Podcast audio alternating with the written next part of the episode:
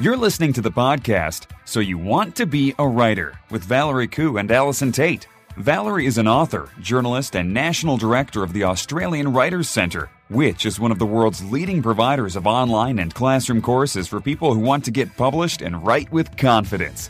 Allison Tait is an Australian freelance writer, blogger, and author with more than 20 years professional writing experience.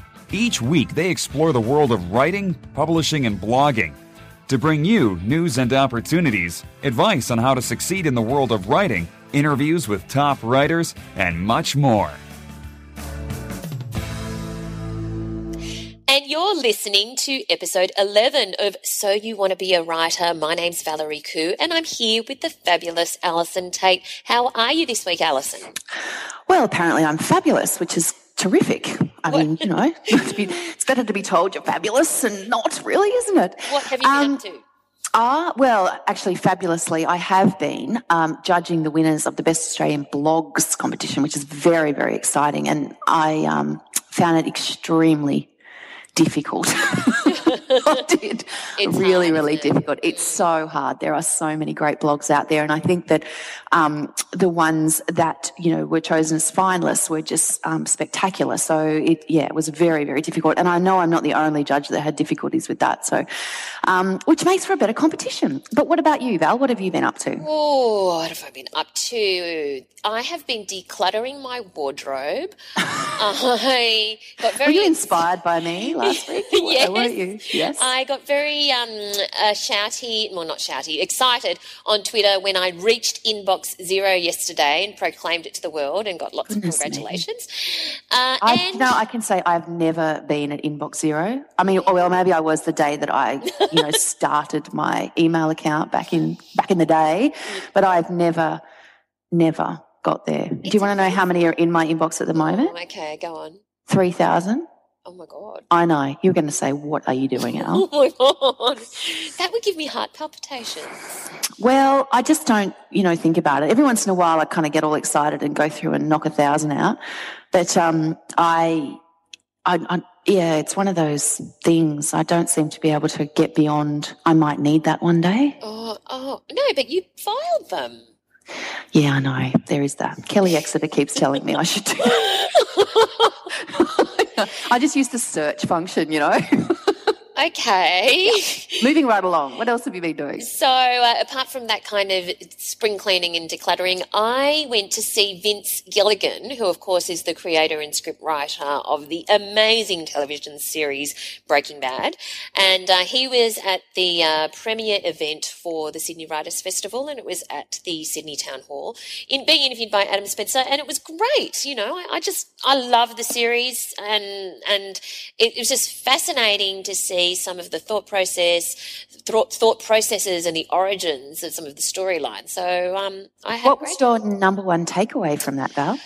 Oh, it was just interesting to know how the concept came about. So, because you kind of think, how you, did someone think, oh, I might talk about a chemistry teacher who then builds a meth lab, um, and so and so, and that was that's obviously the the premise of the whole television series. And he kind of goes from this really good guy and delves into the darker side of his his personality and his his character.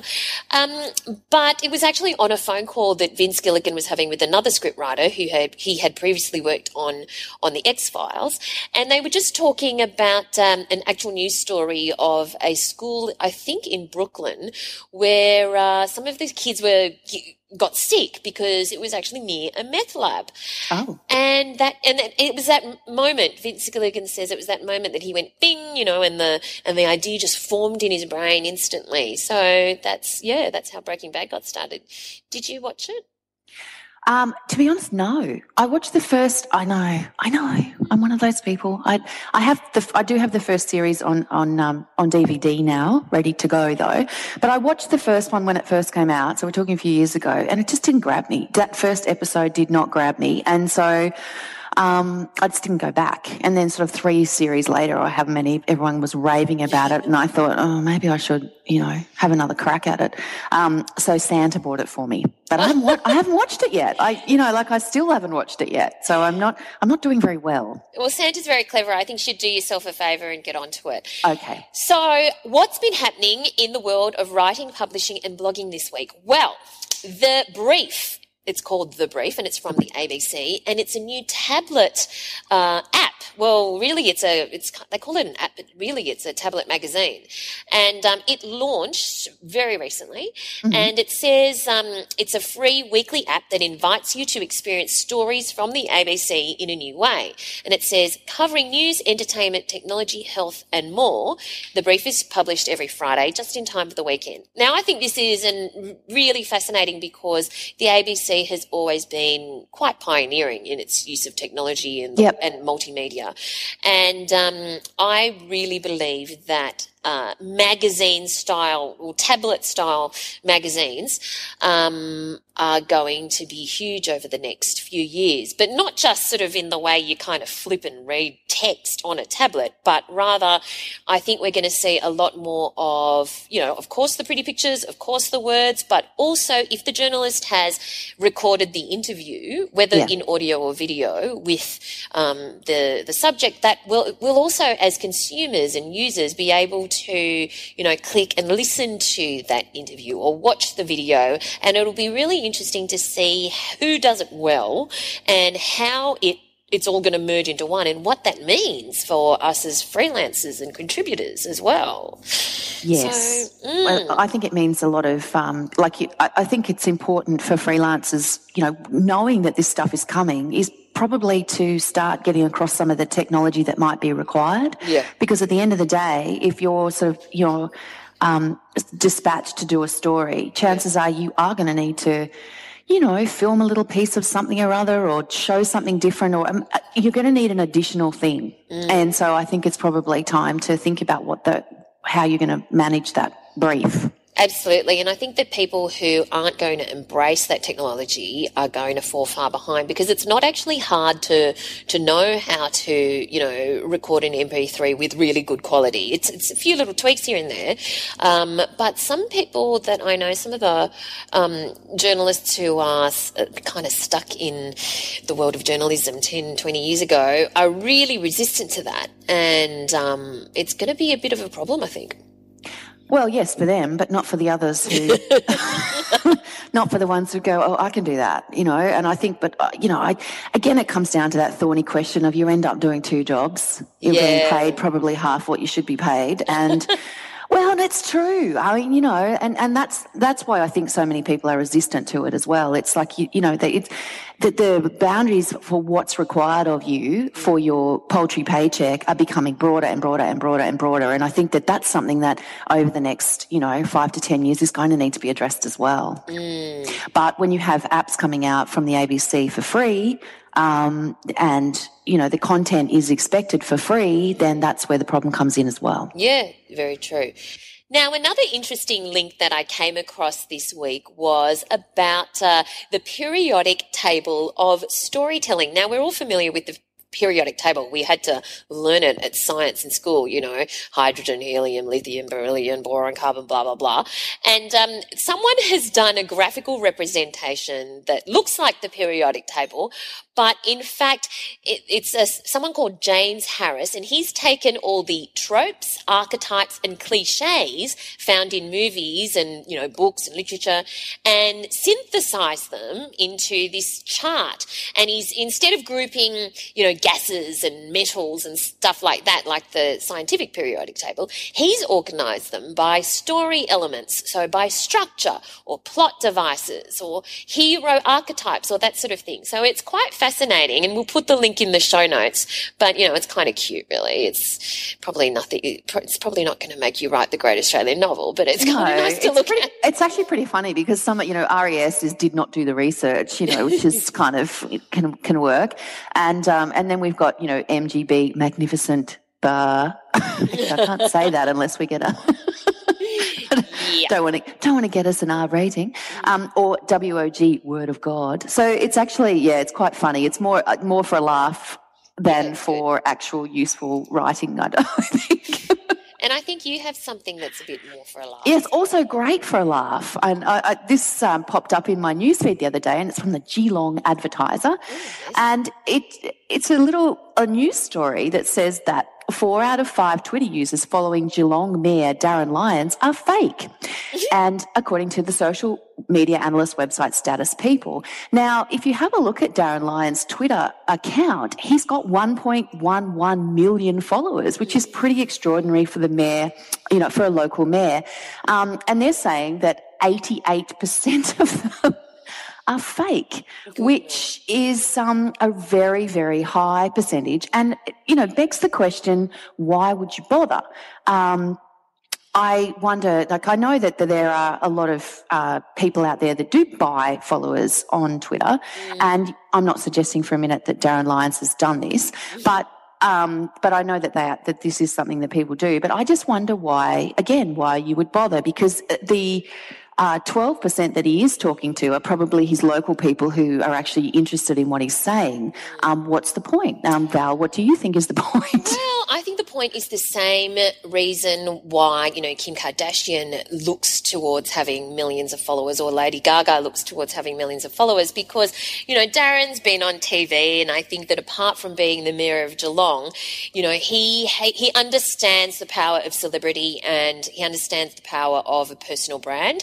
And um, you know, he used to be a paparazzi. He was on he was one of the key judges on um, Dragon's Den in Australia. Yes. Yep. And um, I think that partly it's it's you know hoping to perhaps make himself more attractive to certain um, brands or partnerships or that sort of thing. Now, I'm not saying he's bought any of these either, but it is interesting that a huge number, more than eighty percent, um, apparently of his Twitter followers are fake, according Indeed. to certain you know social media analyst tools. So- Exactly, and perhaps if you tried a different analyst tool, it might be a slightly different figure as well. But I just thought it was a it was a, a funny um, a funny little story for a local paper, and um, I you know thought yeah, 1.11 million followers is a lot of followers for for a, Yeah. a local mayor. As you say, though, he does have a media profile elsewhere, so we'll give him the benefit of the doubt, won't we? Yeah. well, on also this week, uh, on a very different uh, tangent, is um, this fantastic post written by Hugh Howey, who, of course, is the author who wrote uh, Wool and um, uh, gained huge success initially self-publishing and is now, you know, highly acclaimed and very much in demand. But he's written a post called Goals versus dreams. And he makes the distinction that it's really important to have both because a goal might be to sell 5,000 books, but your dream might be to be an international best-selling author. And he, he talks about how it's really important to not only to have both, but to place the right emphasis on both. Because if you, you know, you spend too much time um, thinking about how important it is to achieve your dream and to be sold in 20 million countries or whatever, then, you know, it might be a bit depressing kind of thing if you don't Yeah. get there. But yet Yeah. you need something to um, aspire to and think about and, and you know, and, and hope for in a sense. It's really well written. We'll put the, um, the link in the show notes, but um, I encourage every writer to have a read of it because um, it's, it's got, it's got some pretty good stuff.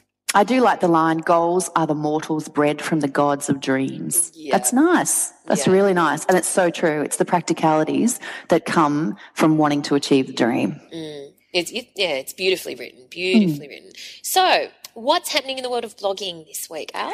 Well, I, I just thought um, this week that we would talk about. I've got two things to talk about. One is I wanted to share a link to the top 10 blogs for writers. Um, now, this came out on writetodone.com. This is the 2013 list, and the 2014 list hasn't come out yet. But I, I just, when I'm sort of traveling around the web looking for different things, and in my role, um, as social media chickie for the, for the Australian Writers Centre. I find myself coming back to the same writing blogs over and over again because I know that the content is going to be good. And um, one of those uh, blogs is Write to Done, which is a great um, curator of writing content. Yep. And it's their list of the top 10 blogs for writers of 2013 that I wanted to share. Um, these are people that are writing consistently um, quality posts, you know, stuff that's useful, stuff that links to other areas that are useful, things that places that you can go on a regular basis when you're looking for inspiration or you need some craft information or something like that.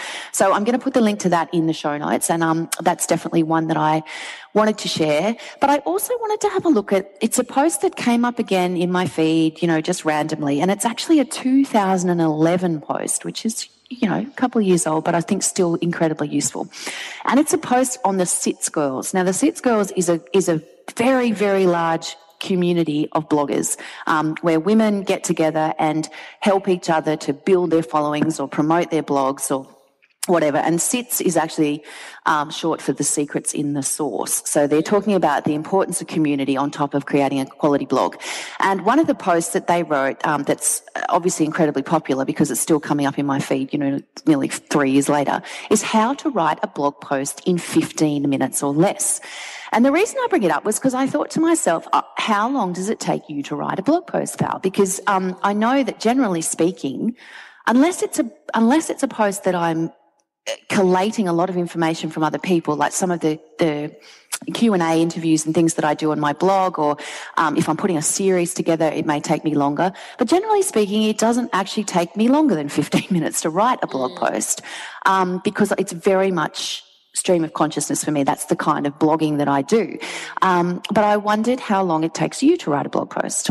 It probably takes, you know, 20 to 30 minutes for me. Mm-hmm. For me, it actually, so that's not really that long in the scheme of things. No. Um, it's really the time consuming part is actually coming up with the idea that I feel strongly enough about or passionate enough about to dedicate to a blog post. Yep. So I don't make myself write a blog post every day or even three times a week or whatever it is.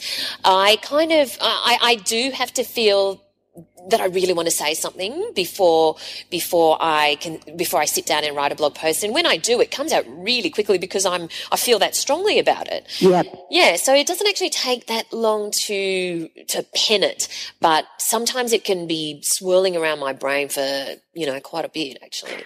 How long? How often do you post? Like you know, you say you don't make yourself do it regularly, but how often do you? Um, maybe once a week, but uh, if I'm traveling or something like that, it might end up being every two weeks. I would like to, for it to be at least once a week, if not more. But like I said, I would rather put out something I'm really passionate about and, you know, feel very strongly about rather than just put anything out there, if you know what I mean. Yep, definitely. Because we write quite different blogs. Yours is very much a, a, um, a, a, commentary and opinion and information um, kind of blog, whereas mine has always been much more of a. I mean, I, I, I, do write about you know writing on a fairly regular basis, but I also write. It's a very much a personal blog. It's kind yeah. of where I am, and some of my favourite blog posts and some of my best, you know, most well received, most popular blog posts are actually things where I write about the smallest thing that's happened in my day. And it's really nothing. It's a you know, um, one of my most popular blog posts is a post I wrote about my son and my husband rolling around the grass laughing. Like it's just one of those things. It's about five lines long, and it's it's it's incredibly popular. And I think that um, though they're different types of posting, and I but I know what you're saying about the idea can sometimes take the longest. Um, and so one of the most uh, one of the top pieces of information that the girls give in their blog post, the SITS girls, is you know to keep paper handy. You know, if you haven't, if you see something that might work, write it down so that you don't forget. So that when you're at your computer, you can go, oh yeah, and write that one, or oh yeah, and write the other one. So, um, yeah, the idea, the inspiration can be the hardest thing to find. I agree.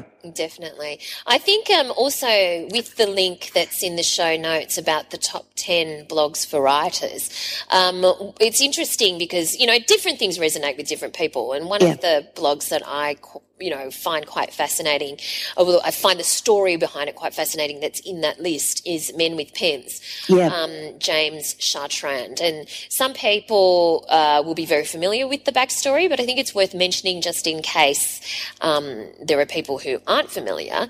And um, uh, if you read Men with Pens, well, I, I had I, was in a pub in um, Austin, in Texas.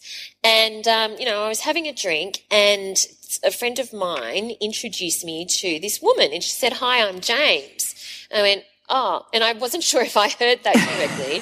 so, and it, some people were calling it James, some people were calling her Louise. I was very confused. Yep. So I started chatting to her, and it turns out that she is James Chartrand, but her um, real name is Louise. And um, she you know, was talking about how she first started blogging and freelancing as a writer, and um, she was getting various jobs. And as a purely as an experiment, she decided she had her own website under Louise, whatever her last name was. Um, uh, but she purely as an experiment, she decided to create a much more masculine website with a male name. James. Yep. Right. And she basically said that she and she she pitched for jobs both as Louise and James. right. And she just said she got way more respect as James. She got paid heaps more. Like with Louise, uh, when she was Louise, they would always try and bargain her down from from an already low base. Whereas um, she could simply state what she wanted as James, and they would say, "Oh yes, of course," or even sometimes pay her more. So I just think it's fascinating that. Um, that that still exists in this day and age, and that oh, she even had to go through that. That um, yes, that most definitely still exists in this day and age, and I think it you know it says an awful lot about everything. yeah. that particular story. That's and, a whole other podcast. So that's we, we could talk about that for hours, couldn't we? Yeah. Why, and why wouldn't we? So tell us who our writer in residence is this week. Oh, well, this week we are we are taking a little a sideline into the world of children's writing, and our author in residence is Alexa Moses, who has the second book in her series um, coming out in well, I think it's out May this month. Um, the book's called Talk Like an Ancient Egyptian. It's sort of bright, funny writing for tweens, and she's a very bright, funny interview. So I hope you enjoy it.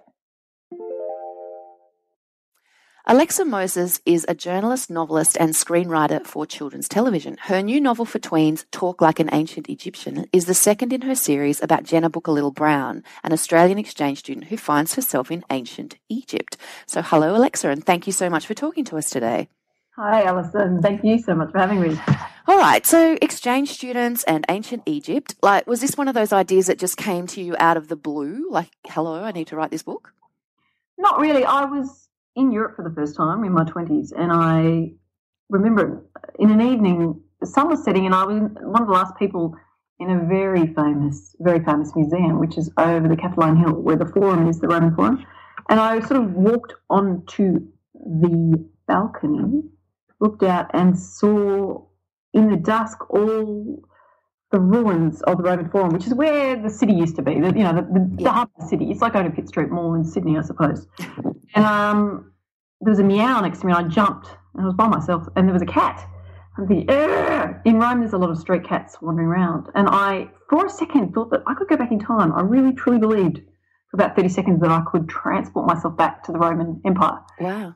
And then I thought, oh, Rome, you know, I've read a lot about Rome. What about Egypt? I don't know much about Egypt. So I started transporting the story to a different time, I guess.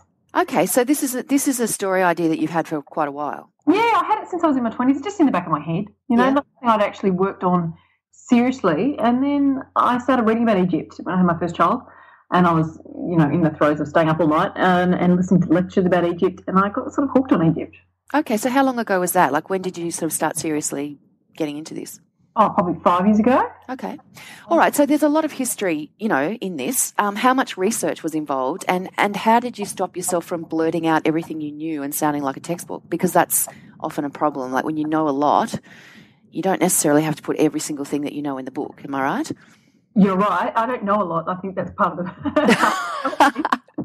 no, I did do a lot of research, but um, I think when you're writing a story, you let the story take you. The research is just background. It's stuff that I read because I was interested in it. I don't think, you know, nobody wants to know all the details. I just told the story, and then when there were gaps, I went back and extra research to fill them in. So, although I love Egypt, you know, a lot of it wasn't relevant. I didn't expect it to be, and I, uh, I'm quite a plotter. I plot my stories. Right. Like, I'm a television writer too. It's the same thing. I plot my stories. So by the time I sit down to write, I know I'm not going to be padding it with research. Okay. So, so why did you write it for tweens? Like, what made you decide that was the right market for this story? I don't know. That's a good question. I think um, I wanted a 12 to 13 year old. I think it's a brash, difficult, innocent, lovely, you know, terrible age. Yep. And uh, I just thought that's where it fitted. It's a, that's a really good question. I couldn't imagine 10 year old going on an exchange by themselves. 15 year old, it's a little bit, that's a little bit more emotionally complicated. I want an adventure story, so I thought 12 to 13 was a sweet spot. Okay. So, what, what do you like most about it? Like, what did you enjoy most about writing you know this series? What what are you liking? Is it the humor? Is it the as you say the age that sort of innocence and brashness that you, that you get? What what is it that you like most? Yes it, it is it's it's kind of the age and the character. It's that she's such I love being able to set something in ancient egypt which people think is very po-faced you know and very serious about death and you know very religious which it's not egypt was like a bacchanalian feast i mean they were they were very vain worldly intelligent you know witty kind of people they were very modern in a lot of ways and um, I loved writing a brash modern character in this world, which was a lot like her and not a lot like her at the same time. I thought that was it was just funny. So you know, it was easy to be funny. Okay, so how did the first book, Slave Girl, come to be published? Like, did you sell it in as a series from the start, or did you? Is it is it kind of developing as you go? Um, that's a good question. No, I sold it in as a series. I wrote the first book with a thought of it being two or three books mm-hmm. series, um, and I basically pitched it to a publisher through a friend of mine who's also who's also a publisher, and she gave it to them to read a couple of chapters, and they loved it. So the publisher came straight back to me, and I didn't have an agent at this stage. Offered me a contract, so then I had to go and find an agent that would uh, be able to deal with this. So you know, it was it was actually it was fortuitous. It was lucky, and um, it hit. Like I said, I think the idea itself it hits a history angle, which is educational. People like that, and publishers like that, schools like that, and yet it's funny so that's a, that's again. Um, it seems easy to sell when things are funny. Yeah, funny's good. I don't think you win awards for funny. Let's be honest. But you, might, you might win awards for funny. You never know. There might be a f- whole new funny award at some point. I don't. We can only hope. honestly, in Australia, but uh, but maybe you do. But I, I think funny's easy. I mean, people like funny. Who doesn't want to be entertained? Frankly, so uh, who doesn't? Always really funny. That's how I write. So you know, there's no other way for me to do it. So. All right. So are the Jenna books your first attempts at writing novels, or have there been others? I have written adult novels. Oh my gosh, and they were funny too. Funny enough, uh, I won a Varuna HarperCollins Fellowship in 2008, I think it was, maybe 2007, for a book called Shiksa, which I wrote for adults, which was a comedy, which didn't get published in the end, but I did work on it. And I wrote a book called The Journos as well afterwards. So I've written two adult novels, and they're both comedies again. So similar, I haven't got either of them published. They're just still sitting here, and I do need to look at them again. I haven't looked at them for ages. Been too busy with these books. There you go. Might be time to dust them off. I know, but we've all got those, don't we? Those manuscripts just sitting there thinking, oh, and I've got to fix this and I've got to fix that. And, oh, Yes. No. oh, yeah. yeah. yeah. I'll just concentrate on what I'm doing right now. I think that might work better. Um, so, how did you like? Is it a difficult transition to go like because your kind of day job is screenwriting for kids? So, is writing novels a whole different world? Like, is it a difficult transition, or does it build on what you already know? Like, how does it work for you that way? I get asked that question a lot, and it's a it's a interesting question. I don't think it's that different. I think story is story, and I think um, one of the you know the undersung crafts, I'd say, of the screenwriters. Screenwriters are really good at story. Television writers know that they have to fill, even it's 22 minutes. You know, that's that's a good 30 to 40 page script. Uh, I write 11 minutes for animation often, and that's about 16 page script. And you've got to have something happening and the story moving forward in every single scene. There's no dead air. There's no time for people to think and stare at a wall. Uh, and that skill that you learn, where you know you've got to fill that screen and you've got to get the story moving, is so useful for writing fiction, particularly children's fiction. Uh, children have a shorter attention span than adults, well, they're supposed to anyway. And they like a story to move. Um, and when I sit down to write a book, I spend a lot more time by myself than I would when I write television, which is more collaborative. Right, okay. So I go in and plot with a script producer and other writers, for example, plot episodes of TV and then I go off and write them myself. But when I'm writing a book, I sit and plot it myself, and then I write every single word, and that takes a long time. months and months. But I like that too. It's just different. Although the story process is pretty much the same. But getting the story right is always, you know, one of those things that I do before I start writing every time. so, how long does it take you to, like, how, how, for example, let's just, you know, brown ballpark figures, how long does it take you to write a book like Talk Like an Ancient Egyptian? Like, is it, is it a year? Is it six months? Is it, like, how long does it from start to finish? Okay, well, say I've already got the idea, which I had, and I had the characters. That takes, that takes a couple of years usually in the background.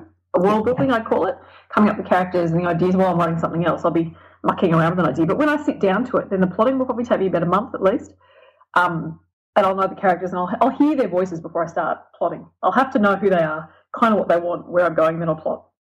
Plotting takes me at least a month, maybe more.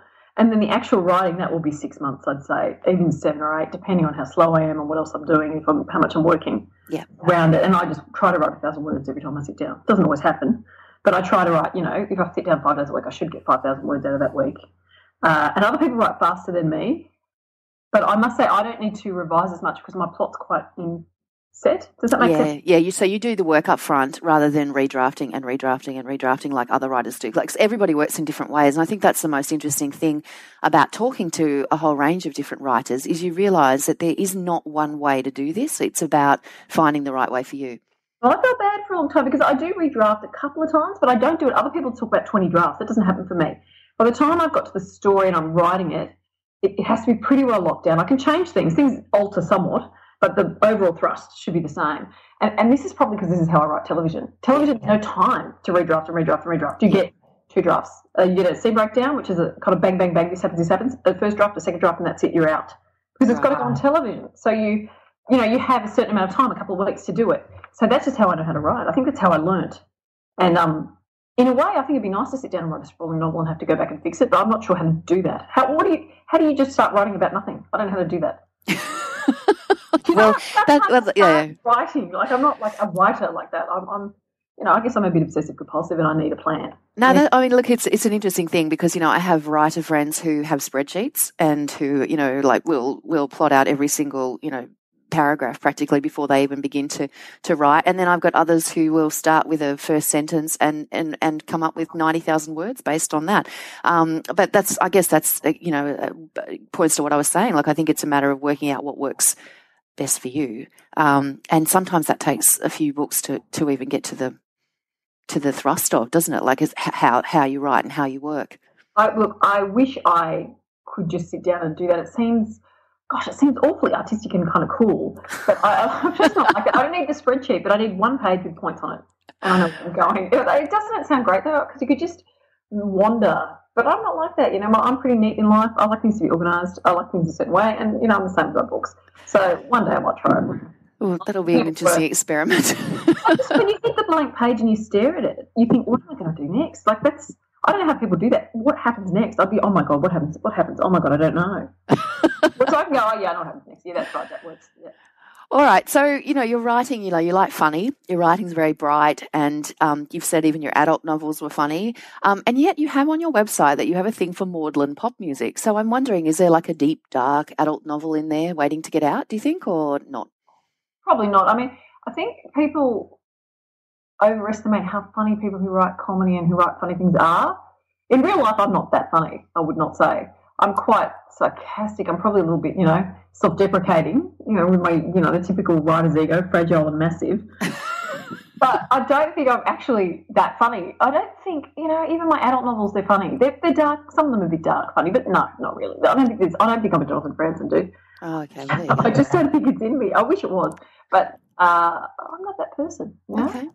All right. So, you know, you're in a, a, pretty crowded market there. Like children's book world is a fairly, you know, populous spot.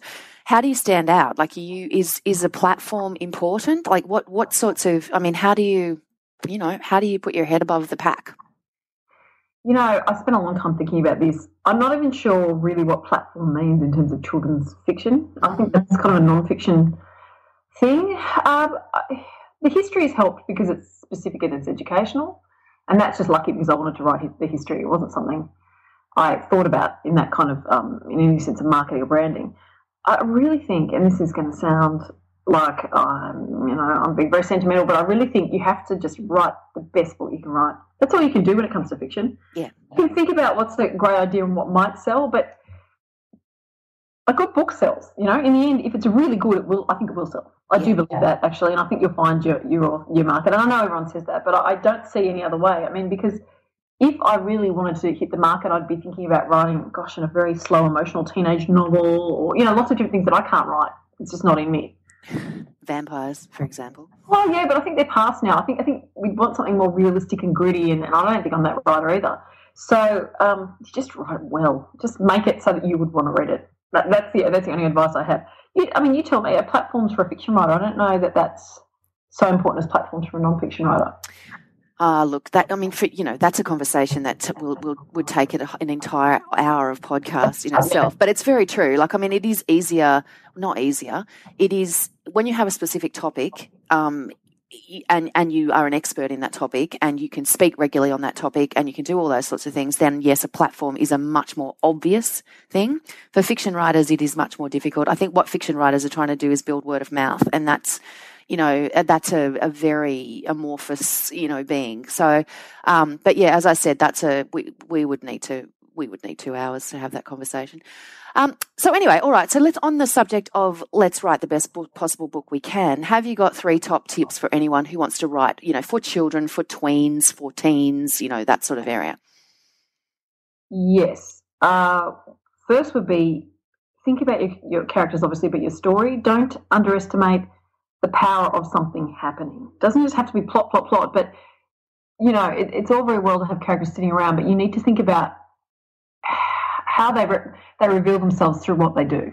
Right. Drama, characterization. You're talking about drama here. Drama is vital to any good story, and I think particularly for the middle grade, the upper middle grade, the teens, you want to be thinking about drama and, and um, things happening. You know. Secondly, for tw- teens and tweens, I think um, there's a real, you know, you have to have an ability to remember what it was like at that age yeah. and how you felt. Uh, you know, some people, I think people gravitate towards a certain age. I'm not sure why. Maybe emotionally, everyone says this, but you know, I'm 12 years old or whatnot. But you you you find where your sweet spot is, and um, you've got to try and remember that age. If you can't remember what it felt like to be like that, what the challenges were, and take those challenges seriously instead of mocking them, it's easy to do that with a 13 year old girl, for example. Mm.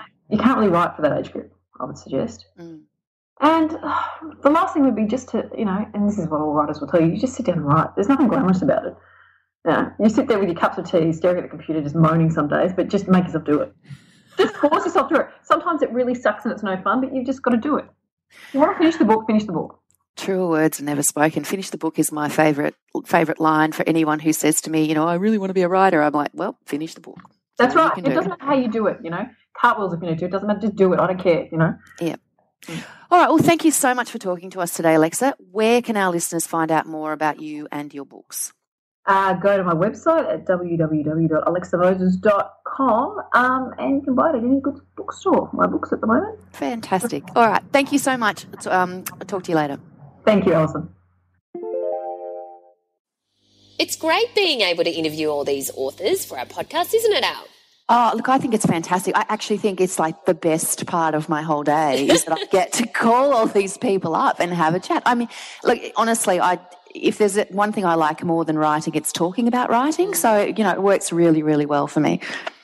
Now, we have invited people to ask us questions and to also suggest some ideas and topics for our podcast. And if anyone would like to do that, please do email us at podcast at writerscentre.com.au. Now, Vanessa Carnevale has done just that, and she has asked, she'd love to know whether we know of any resources for writers to connect online as a way to sim- simply connect or find a critique partner. Now, that brings up an interesting question I want to ask you Al, because you know you're in the middle of writing your manuscript or you know multiple manuscripts. Um, where have you found your writing buddies, or you know the people that um, that that that are going to give you feedback on your work, your readers and that sort of thing? Do you are you in a writing workshop or a group or anything like that? How have you connected? Well, I have to say that I have a fantastic team, and um, I do think of them as a team. And I think that you need a team if you're going to really progress your writing because uh, feedback and support like these are the people that talk me down off the ceiling when I go mad. These are the people that give me feedback. These, these are the people that tell me I'm not insane to have this dream of wanting to do what I do. Um, so, where did I find them? Okay, so some of them are people that I met, you know, obviously, like working in journalism, you come across a lot of different people people um, across across the day. So, so a couple of them are, are also, you know, former magazine girls or girls who are still um, still working in mags or have moved on to other things. So a couple of them are that, and uh, two of them I met through the the Romance Writers of Australia. Um, I have to say, is one of the best organisations for this kind of of, of thing. Um, so when I started writing you know, fiction on any meaningful level, which is probably uh, 10 or 12 years ago, um, I found the Romance Writers Association, and I can't even think how I found them now. But I went to several of their conferences and I met people at those conferences. And then they also, like, this was back in the day before the internet was really big. I mean, it's hard to imagine. It's only 10 or 12 years ago, but it was and they were just starting to bring out online forums. And I met, um, so through that online forum, I met Lisa Heidke, mm. who at the time was um, also unpublished and was writing her various bits and pieces. We met via an online forum, they like an online critique group that they put up, and we are still firm friends. And she's a fantastic support now. And um, she's now on her fifth book. I fifth, her fifth yeah. published novel, mm-hmm. yes. And of course, she writes. Um, she teaches the Chicklet course at the Australian Writers Centre. So I met her through that, and and uh, several others. And like, I I just can't begin to tell you how important it is to have them. Yeah. And you know, to to help support you through the highs and lows of of being an author of any le- on any level. And I think the other place that Vanessa could have a look is um, her State Writers Centre, because I believe that each of those, um, and there are several around Australia that offer um, to match you up with different critique groups or different face to face, you know, online, whatever sort of groups. Um, so that's definitely another place that would be worth looking. But I do, I do recommend that people look for a group because I think it, it can be incredibly helpful, particularly in the early days of your writing. Mm-hmm. And it's really a bit like dating. The first person that, or first group that you come across isn't necessarily going to be the one, isn't necessarily going to resonate with you. It may not work for whatever reason. So that's don't right. take, you know, don't don't lose heart kind of thing. It just because the first one didn't work for you doesn't mean that you shouldn't keep trying until you you get some one that's in sync with you. I think that one of the things that I've I'm hearing from you is that it's very much about networking. You know, you've very much you found Lisa, you found the other people at the Romance Writers Festival um, Association through through networking, through actually meeting them and seeing whether that you you clicked with them. That's right. Yeah. Yeah. So and I, and what's happened in certainly mm. at the Australian Writers Centre is that a lot of the creative writing courses that group will then form their own group. Yes, so that's right. they, they either, some of them have been meeting for years and um, they continue to meet. Some of them, I see them every week in the cafe right next to us and they continue to meet to help each other and they've been going for, for years. For those people who can't meet in person because of where they live or whatever, a lot of them connect online. So we have a number of creative writing groups that connect online and give feedback to each other online through their own, you know, online portal kind of thing, which is all private and where, that people can see that, and, and give each other um, exercises, but also um, feedback on specific things that they are writing that, that's in their manuscript. That's um, right. But an interesting app that is still in beta, so we don't yet know whether it's going to be any good yet, but hopefully it is. It's one called Hubitus, that's uh, H U B I T U S, and we'll put that link in the show notes. And basically, it's an app that is meant to connect writers online. You know, you can set your goals publicly, you can schedule writing sessions um, with your friends or colleagues so you can egg each other on, kind of thing. You can um, you can procrastinate together. There's just a cute little procrastination um, section. But uh, it's it, it'll be interesting to see if that works because again. I do think it's a little bit like dating. It's it's kind of like RSVP. You may or may not resonate with the person that you connect with, um, but it's important just to think, well, it's a numbers game, and I will get there, kind of thing. That's right, and I think it's it's also you also need to think about like when you are looking for someone that you're going to work with think about how you want to work because you will there are some people that will want you to you know give them feedback on every 2000 words of their novel in in you know like as it progresses. And mm. I, I that's not how i work. That's not how i want to work with a critique partner. It's it's you know you really it is like dating and you really do need to find someone who's on the same level that you're on. And if you don't have time to give feedback on 2000 words every week then don't get yourself into a situation where that's what's expected. Yeah. Okay. You need to, you've got to find someone who wants the same level of commitment that you do, you know? And that brings us to the end of our podcast for this week. So what have you, what are you going to be up to till we next chat? Well, I, I'm sort of at a really exciting point, I am going to be, uh, the copy edit has arrived for book one of my series. Ooh. So I will be checking through the copy edit. Um, I've been promised it's quite light, so I'm, you know, I haven't actually dared look at it yet. It just arrived in the post this morning. um, I'm a bit scared, um, but I have been promised it's quite light, so that's good. Um, and in the meantime, dra- the the draft of book two uh, is all done and dusted, and it's about to go out to some trusted readers just mm. to get a bit of feedback on whether or not it makes sense and whether it's believable. And um, so that's where I'm up to, and I'm hoping to get a cover in a couple of weeks, Ooh. and then yeah, and then it's all go. And so yeah, I'm I'm I'm sort of in that breathless with anticipation phase, so it's very exciting. The cover bit is particularly exciting. It, oh, I can't wait to hear all about it. No, I can't. I can't wait to see it. My son is beside himself. He's like, "What's it going to be like, Mom?" And I'm like, "I have no idea." But anyway, we'll see.